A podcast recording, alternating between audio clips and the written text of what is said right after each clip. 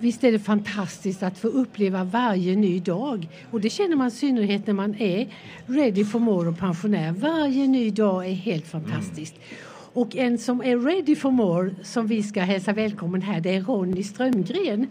Ronja, Ronny och Monica Strömgren kommer att åka ut med Skandinaviska turistkyrkan till Puerto de la Cruz. Och nu kanske någon här undrar vad är Skandinaviska turistkyrkan? Men är det någon av er som har varit på Teneriffa eller Gran Canaria då har man mött Skandinaviska turistkyrkan. Finns på tre platser på, eh, på Gran Canaria och en på Puerto de la Cruz. Mm. Och då Ronny, då är ni beredda att åka ut i höst. Berätta lite. Ja, dig. vi eh, kommer att åka i början på oktober och eh, starta upp den 16 oktober.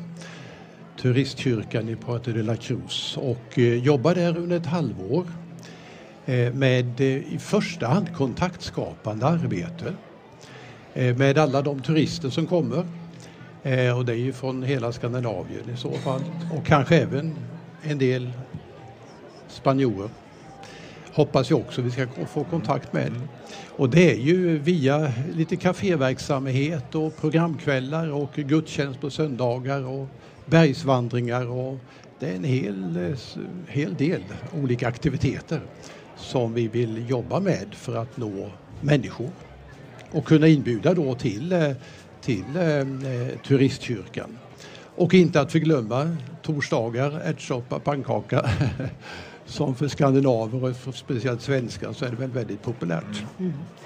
Vad har ni för bakgrund du och Monica som gör att ni mm. skulle vilja åka just till ett spansktalande land? Ja, delvis så har jag varit pastor några år i Sverige. Eh, vi har jobbat som missionär i Bolivia, Sydamerika. Och eh, jag har varit sjukhuspastor i Sverige också här under ett antal år. Och eh, spanskan är ju alltid roligt och spännande att få använda och eh, spansk miljö tilltalar ju oss också. Det fanns mycket av det i, i Sydamerika, Bolivia. Så att eh, ja, vi känner det som en utmaning och eh, känner oss beredda att åka iväg och jobba. Så jag frågar en sak. När du är där, vilka kommer och besöker er? Är det bara pingstvänner eller är det alla typer av människor? Det är helt ekumeniskt. Och där, därmed så får man säga att, att eh, vi hoppas ju på att det kommer även sådana som inte är vanliga kyrkobesökare.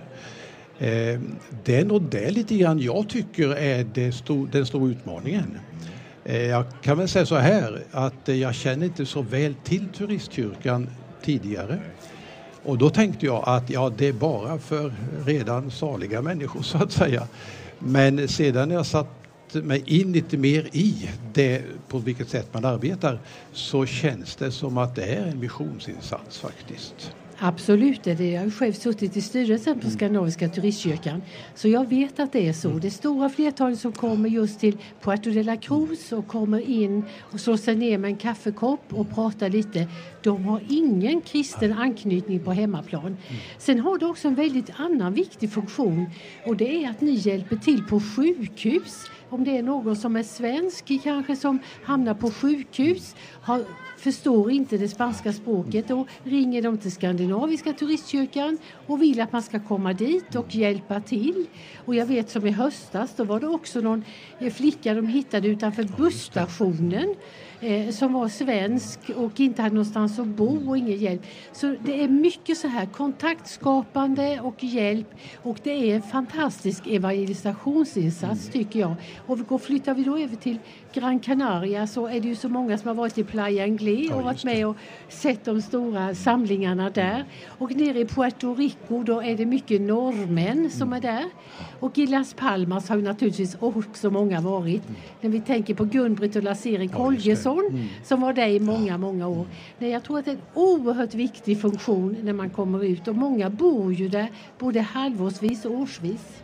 Om jag då får fråga dig, eftersom nu har du känt, nu ska jag ta med mig min ja, hustru, nu ska vi gå dit, åka mm. dit. Då måste du ha någon tanke, vad har du för plan? Som kanske revolutionera och göra lite annorlunda än de andra. Det som hon har berättat så tydligt Ja, just det. Ja. ja, det är klart, man har ju alltid drömmar eller tankar så att säga. Eh, sedan hur långt man kan revolutionera det vet jag inte riktigt men eh, framförallt så åker vi dit med helt öppna sinnen och, och vill vara totalt öppna för alla de kontakter vi möter. Och eh, på ett positivt sätt utnyttja dem då för att kunna eh, skapa de här relationerna, kontakterna. Sen får vi se rent verksamhetsmässigt om det blir några förändringar, det är mycket möjligt. Men eh, vi åker dit och så planerar vi och eh, får se var vi landar någonstans. Men vi är helt öppna för att arbeta med alla de kontakter som finns. Är det lättare, du som har lite erfarenhet, när folket har semester och de är, Eh, eh, inte har så varmt klädda utan solen skiner på dem, att de slappnar av och vågar tala om de andliga frågorna?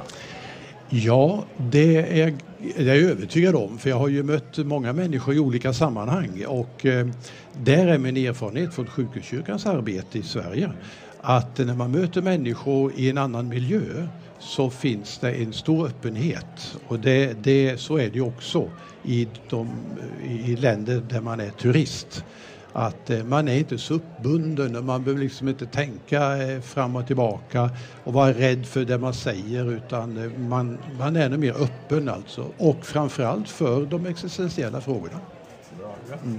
Bra! Fantastiskt. Ja.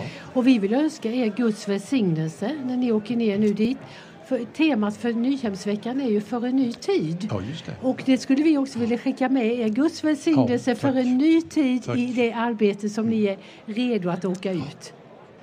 Tack så mycket.